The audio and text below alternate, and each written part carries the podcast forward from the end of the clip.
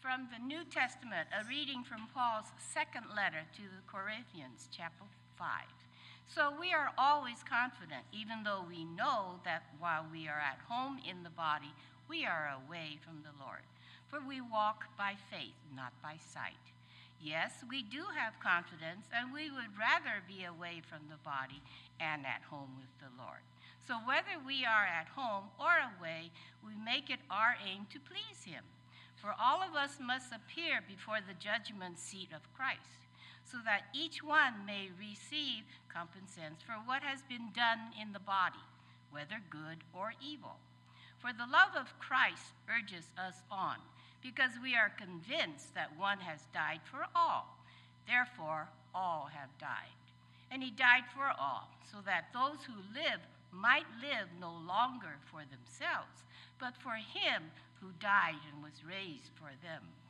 From now on, therefore, we, we regard no one from a human point of view, even though we once knew Christ from a human point of view. We know him no longer in that way. So if anyone is in Christ, there is a new creation. Everything old has passed away. See, everything has become new. The word of the Lord. Good morning. Happy Father's Day. And uh, this is a time where we celebrate uh, our children or our, our, our, fathers. And sometimes this can be a difficult uh, day as well. And if it's a difficult day for you, I just want to encourage you, as for me, that uh, just start praying a prayer of thanksgiving. Because sometimes we can focus on the stuff that we don't have in life and, and focus on the stuff that we wish we had, but we take a lot of things for granted of what we do have. And I got an incredible Father's Day email uh, from somebody in the church named Kavita. And she goes, I know you're not, I know that you're not old enough to be my dad. And I go, thank God. And she goes, thank you for being a great father figure to me. Thank you for this. And just meant a lot to me. So just a little things like that can be such an encouragement. Let, let me pray. We're going to be focusing on fathers. We're going to be interviewing interviewing a father today, and our message will be focused on a father and a son relationship. So let's pray. Father, we thank you. We thank you for the opportunity to get in your word. We thank you, Lord, for today. And we just pray, Lord, if this is a day of celebration for many of us, let it be a day of celebration. If this is a difficult day, let it be a day of comfort and grace. We just thank you, Lord. In Jesus' name we pray. And everyone said, Amen. I'm going to ask if Paul Wilkinson can come forward. Paul is my buddy. Now, Paul, how long have you been going to this church? All together. Eight, well, how many? 17 years. Good night. That's a long time. 15 years and it seems like 17. in, a, in a good sense. Go, you go, fear knows. And so um, th- I, I, think this is appropriate because a lot of us knew Paul and Peggy, and we're just um, it's been three years since Peggy passed away uh, this month from cancer. And uh, so I was in the conversation, Paul, and I'm going in this different direction here. Is Paul was sharing to me about restoration, about being restored in order to restore. And he was telling me stuff that I just had no idea. And what's interesting, so I want you maybe to start off the pre Peggy years. Because what I see now and what you described yourself before are two completely different people. So tell me what your childhood was like when you went to college, or if you went. Did you go to college? Yes. Because you're an engineer. Am I, can you hear me? Yeah. You can? No? No? No. No? You just got to No. speak up. La, la, la, la. Check, check one, two. All right. Yeah, Good? we, we're going to Thumbs up? sing. We're going to sing this interview. Yeah. Right. Um, okay, so I, um, uh, I'll start out by saying I, I, uh, I crave approval, maybe like a lot of you do. I don't know. Um, and I, a lot of you see the, you know, what I like you to see. And, um, you know, I, I have, I have an advanced degree in the sciences. I, I play on the worship team. And um, so I think a lot of people think that I'm, you know, just maybe I've always been super responsible and just, you know, always knew what I wanted to do. Um, but coming, uh, let's see, back when I was in in college, uh, I had a had a really rough year when my uh, my mom, who's right there, um, was was kind of on track to be hired by the college, and they ended up kind of excluding her. They had wanted to hire the academic dean's daughter instead, and um, even though she wasn't really qualified yet. It's a little political Anyway, so some political stuff. So to kind of stick it to them, I stopped going to class. And Ooh, ooh, I bet that changed them. yeah, yeah, they were like, "Oh, we're sorry. Please come back." Like, I, I failed a bunch of my classes, Uh-huh. um, and I got to a kind of a really dark place. I was going to a counselor. I was, um, which, by the way, counseling is great, and uh, I think everyone could benefit from counseling. But you were bitter. I was really bitter, Okay. and um, you know, I was also that summer. You know, I was I was just really listing.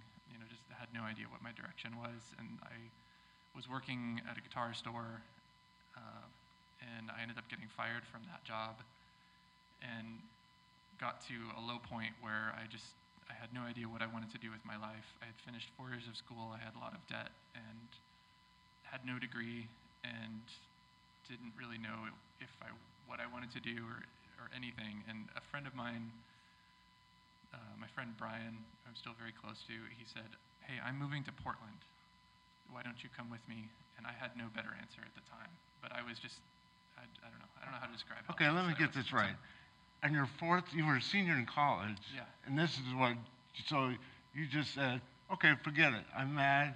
So you, you were close to graduation, so you left before you received the diploma.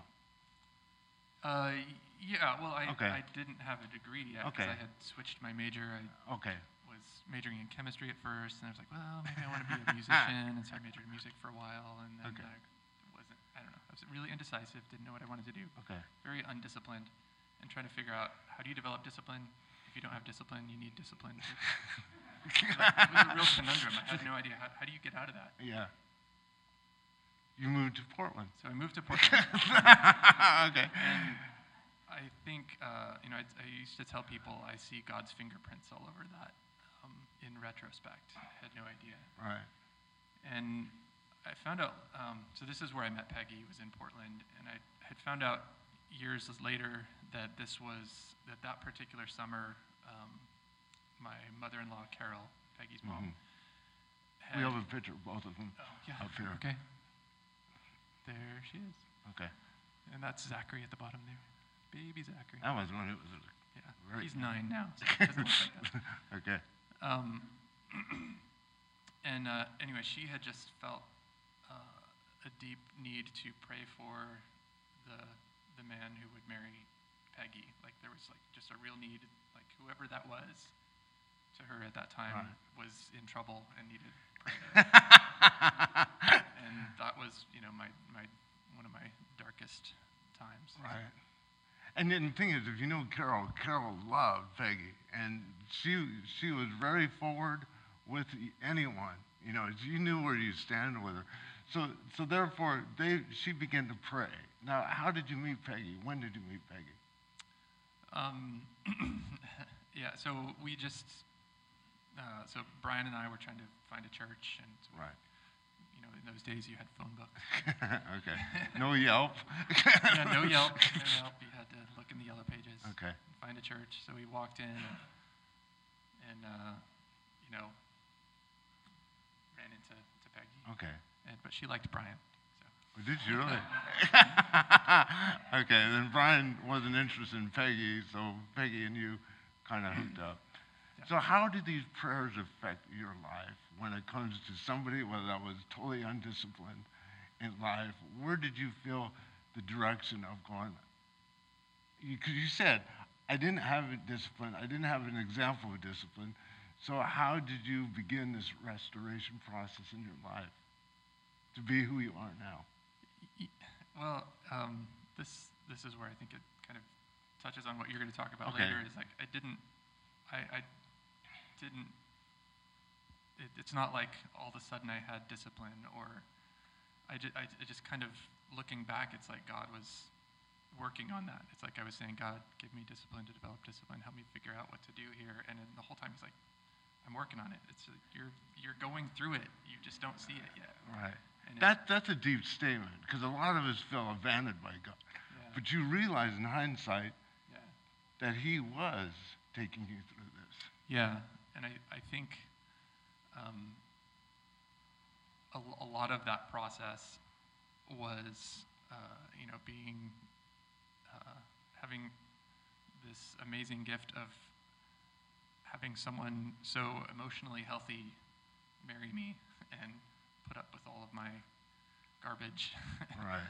and and uh, and Peggy's family also just really, you know, I'm just really blessed to have a lot of conversations with them, and you know, they directed me back towards well, let's let's think about what you want to do with Okay. life, and let's figure all that out. So, in, a- in a sense, and we're going to talk about this today, is you kind of weren't looking for grace, but you kind of fell into grace. And the grace given to by Jean, the mother, and Peggy as well. Yes, um, I think I was looking for a specific, you know, what I thought grace would look like. You know, maybe like a, a magical, just turning the corner, and all of a sudden I'm great. Um, and and so That's I a big I- corner. yeah, and I, I Yeah. so I didn't recognize at the time what was happening, um, but it was it was it was it was happening. Okay, okay. Now, l- let me ask you this, because restoration and grace, we need to fall in it constantly. And so, therefore, you kind of got your life together, you finished college, and you're an engineer right now. And we're not talking about Griffith Park, we're talking about um, an engineer. Where do you work? Um, I'm a, a physical chemist. So. Okay, so discipline is his job now. So you go from undisciplined through the power of prayer of a mother and the power of prayer of a future wife that's been praying and therefore attending church and stuff, then you get fully this. Now let's speed up to three years ago, okay? When your wife was sick. Because we did the haircutting thing, we had, we were excited about the healing process. But did you experience the grace of God even in the midst of losing Peggy? Yeah, I think um, there was. Uh, you, you've talked before about needing to be rebuilt Right. many times over your life, and um, you know, I look at that that early chapter of coming out of college as one of the times when I've, you know, it wasn't more, it wasn't quite like a rebuilding, but that was Right. that was one of the one of the pivotal points in my life where I was starting to experience grace and going through. Um, so it's not only not only that period, but even even the period from finding the church here Right. And meeting all of you guys. Um, and and Peggy being sick, um, that was another time when I had to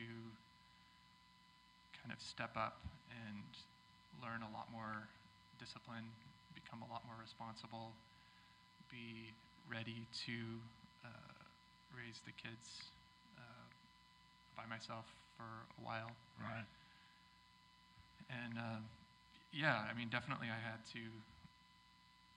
God was working on me there. Yeah. And And it's difficult. It was difficult Yeah. seeing you go through and stuff like that. Now, while we uh, wind this down a little, um, one thing that you and I were talking about, you were saying, change is hard. Ch- change was a little easier when you were young and college. Yeah, let's move to Oregon, you know, and stuff like that. But ever since Peggy's death, change has been difficult. And you also said to me, you go, Kevin, and this is my interpretation, because Paul's last Sunday is this Sunday. He's moving to San Diego because of his work. And so this is very difficult for you, leaving this church and changing, uh, because of the change that happened with the loss of Peggy. Explain that. How, that Yeah, um, there is yeah saying so any anytime i have to say goodbye is something that you know my my head knows the difference between you know saying goodbye i might see you again later and the the loss that that of peggy and the grief that i felt there but my heart doesn't know the difference a lot of times. Um, and so saying goodbye to you know, this church, you guys have all been like family um, for a long time. It's, you know, it feels intense, you know, and it feels, it's harder than it was before um, just to say goodbye because uh, it, it feels like loss again, you know. And so, but, and I, I, I do, I do want to emphasize that for you know, a lot of God's grace in my life has been just doing life with so many of you, and um, you know, getting getting hugs, um, having time before and after worship team to connect. It's been like a you know, it's been like the worship team has been like a small group, and just so many of you have just you know, you've walked through loss uh, with with me and my family, and it's it's hard to describe. And so many of you, you know, I've not stayed super connected with, and there's a lot of shame there as well, which is crazy because I wouldn't expect any of you guys to, you know, I wouldn't be mad at you if you stay in contact with me, but at the same time, there's shame there, and I'm still working on that. All right. Um, So I, I was thinking what we can do is we can, uh, uh, we want to pray for Paul. And, um, and we know this is difficult for us because I, I kept telling him, I'm praying that you lose your job. Because I did when he moved to Washington for that one year and he moved back. That worked. But I, you know, and it, that would be self centered, but sometimes our prayers are self centered. But Paul has been incredible and is an incredible process of restoration. And uh, for, when it comes to restoration, we all have scars. We all show it. But Paul is one of the most authentic. Even just sharing right now of just struggling with shame, just being honest. And a lot of us don't open up with our brokenness and our, our stuff. So would you mind if we just uh, stand and uh, uh, we'll have Paul stand there. Just if you can put your hands upon Paul, if you like. And um, welcome. This is not an easy Father's Day for him. Well, let's stand here. You guys can come forward and place your hands upon Paul. And um, I'm sorry. You, get, get rid of the shame. We're going to, yeah. so, uh, or just if you can't, just put your hands forward. And uh, Father, we just thank you, Lord, for Paul. Man, this is just is hard. It's hard on him because change is difficult for all of us. But we just pray, Lord, that you anoint Paul and Kenzie and their marriage and, and anoint the kids. And I just pray, Lord, that as they move to uh, the San Diego area, that you will bless them in many ways. We just thank you, Lord, for these 14, 15 years of season that we had and during the good times and the difficult times and the stuff that we have bonded together as a family. But we pray, Lord, that we will continue to be this family and continue to celebrate as he celebrates, and, and we're sad when he's sad. And we just pray, Lord, again, for his two children, Zach and Zay. We ask him to bless them. In Jesus' name we pray. And everyone said, Amen. Amen. God bless.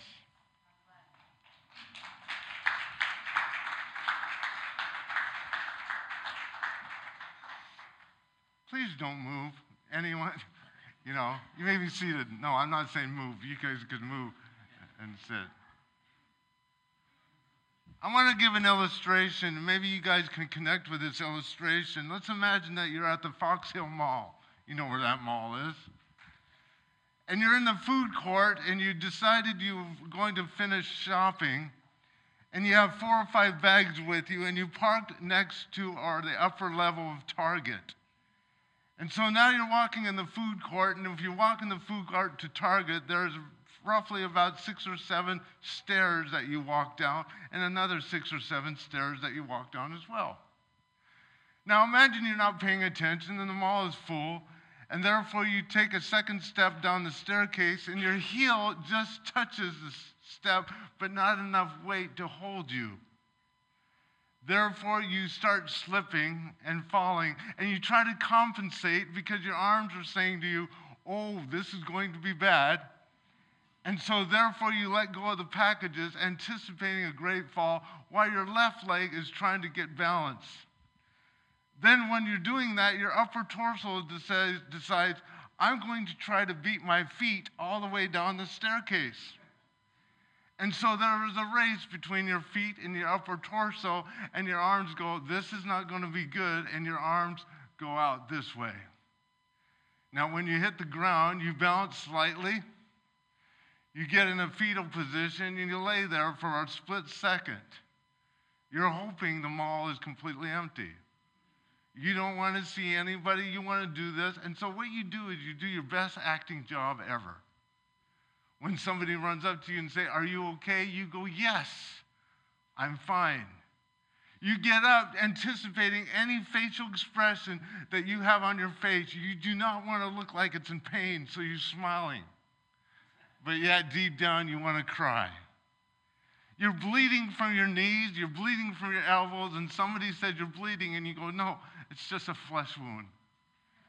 And so you try to walk away without a limp. Have you ever been in that position before? Where you fall publicly and you just go, I'm fine, I'm fine, and, and, and everything's okay. I've done this too.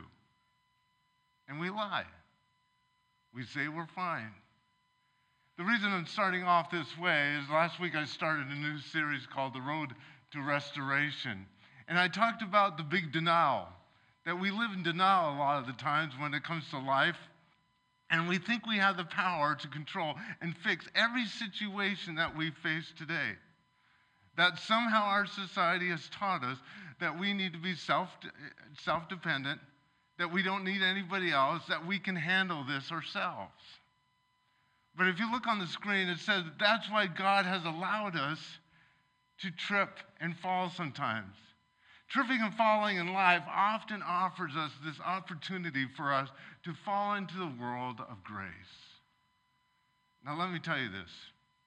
See, the thing is, if we think we, we, don't, we, don't, we don't, don't need help, then it's hard for anyone when we're self sufficient, it's hard for any of us to really experience, let alone embrace grace, right?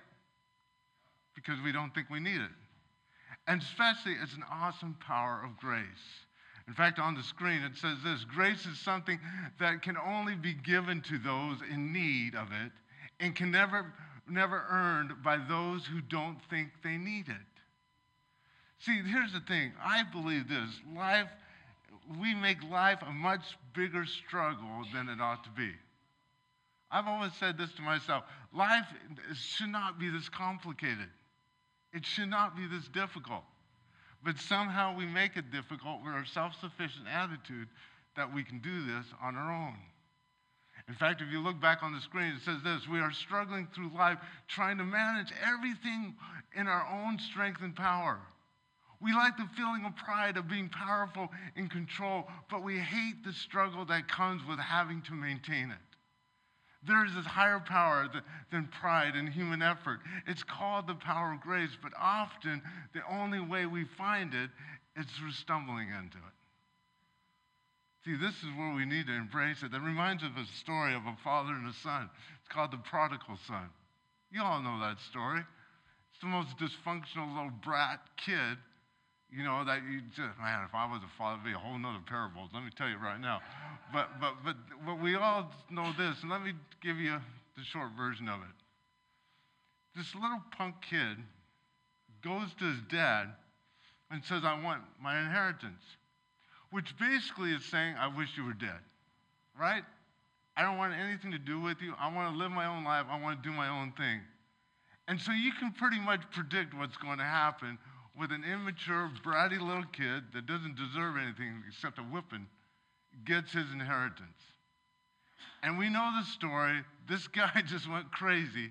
Party, party, party, prostitute after prostitute after prostitute, until he lost all his dad's money and his inheritance. And so all of a sudden, he's feeding these animals, which we've known as pigs, and he's starving, and these pigs are eating better than him. So somehow this guy came to his senses.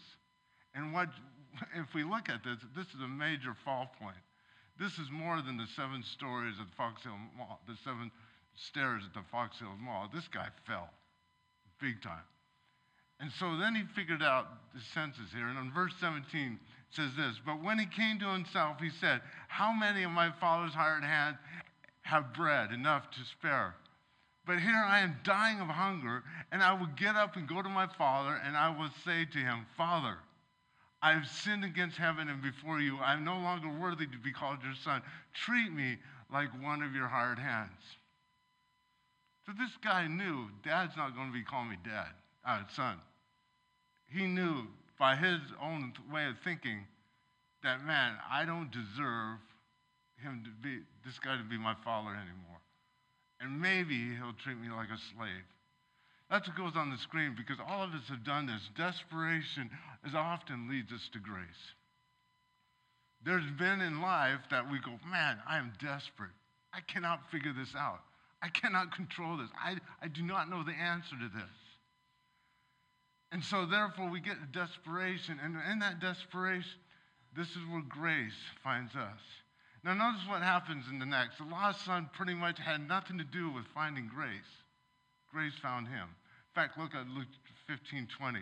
So he set off and went to his father for a while. He was still far away, far off. His father saw him and was filled with compassion. He ran and put his arms around him and kissed him. See, this prideful kid did not know anything about grace. He never experienced it, he never thought he needed it, but right now, grace found him through his dad. Grace found him. In fact, if you look on the screen, but while he was still far off, even before he sees his father, his father sees him and runs to give him his loving embrace. Grace found the son. The son did not find grace. All he did was stumble and fall into it. But that's not all. See, when I look at this passage, I go, oh, that's a great passage, prodigal son, stuff like that, but I cannot connect to the prodigal son. I've never asked my dad's inheritance. Would have been about 30 bucks if I did. But I never thought of that. I've always been the good kid, always done the things. And so this is where, he, uh, where this um, son was basically saying, Treat me like a slave. Let me be one of your servants. And he said, Nonsense. And not only he said nonsense, he said, Let's celebrate. Let's have a party of welcoming home my son. This kid did not deserve a party. There is no way. You would think, as a biological father or your father or your son, that's the last thing you would do is give your son grace. And this is the example of what grace is. It's on the screen. That's grace. It's only grace if it is loving kindness that's completely unearned and undeserved. Right? And so this is where we experience this tremendous grace. Grace. And, and the thing is, this is the big problem for a lot of us because we're so busy trying to earn, as Paul even said, to be loved, to be cared for. If I do this right, if I do this right, therefore I'll be loved. Pastors love it because I can be loved by you guys one week. And if I say something controversial that you don't like, like Jeff Sessions should not be quoting scripture right now, and if you're a Jeff Sessions fan, you can get totally against it. And then your love is conditional or uh, love. This is where God's love is not conditional. This is what grace is. This is why the story doesn't end because he talks about the older brother. And this is where it's convicting with me. This is where it goes, oh, shoot. Because I can connect to the good brother, the good son. See, while the little brother was wasting the money of his father, that the other son was doing everything right. Have you done that? He was being responsible.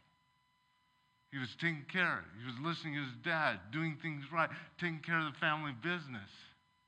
And so now this little punk little kid, brother of his, comes out and gets a celebration after he squandered all his money. In fact, if you look on the screen, the older brother had never fallen in his life. While the little spoiled brother had done everything wrong, he toiled, sweated buckets, busted his backside to do everything right for his father. Why didn't he get a party? See, this is where I struggle with this because sometimes when we're doing everything right, when we're the good kid or doing things, we get this self entitlement, don't we? You listen to our prayers sometimes. Lord, you need to be doing this because I'm entitled it. You know, Sudan prayers, when I'm in Sudan, and American evangelical prayers, there's a self entitlement in the American evangelical. But in Sudan, man, it's just grace. Thank you, God, for loving us. Thank you, this, taking it for granted. And so if you look on the screen, we feel entitled because we feel that we've earned the right.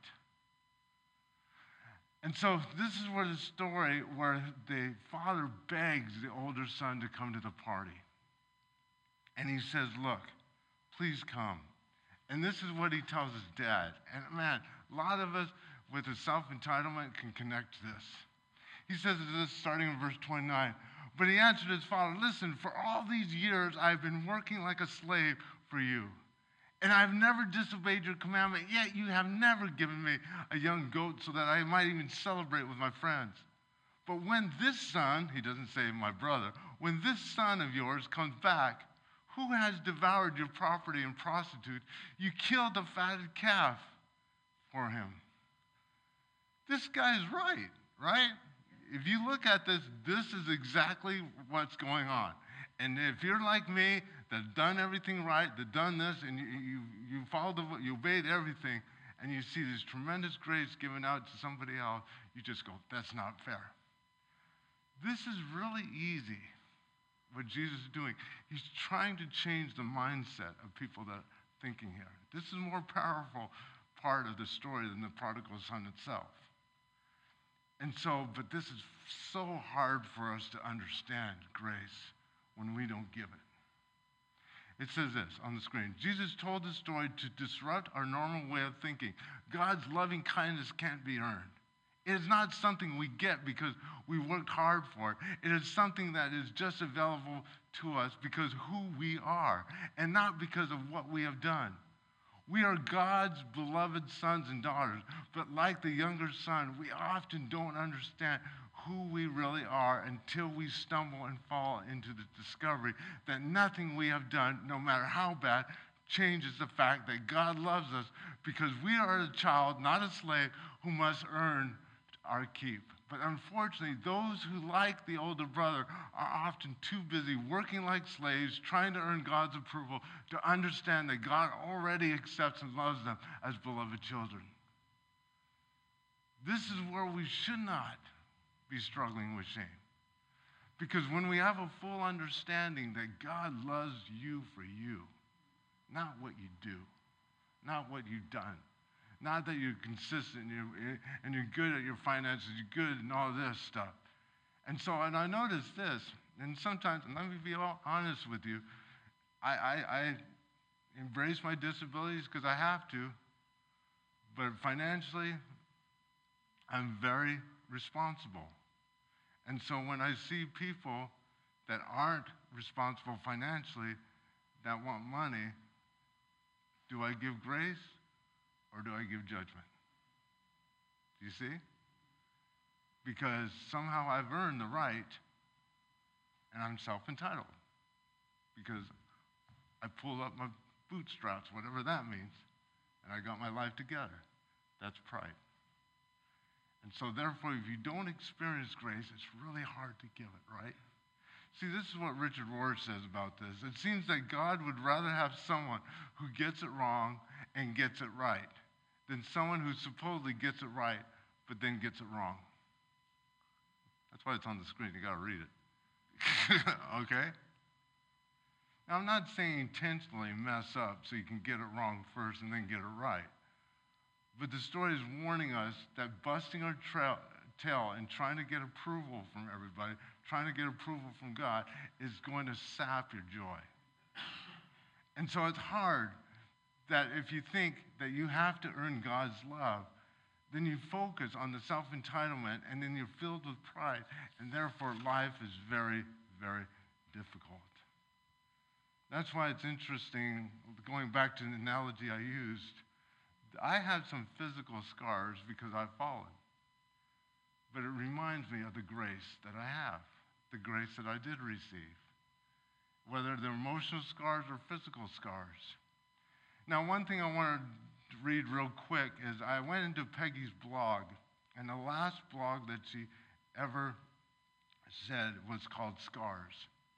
And she talks about the grace of God, and she talks about the authenticity.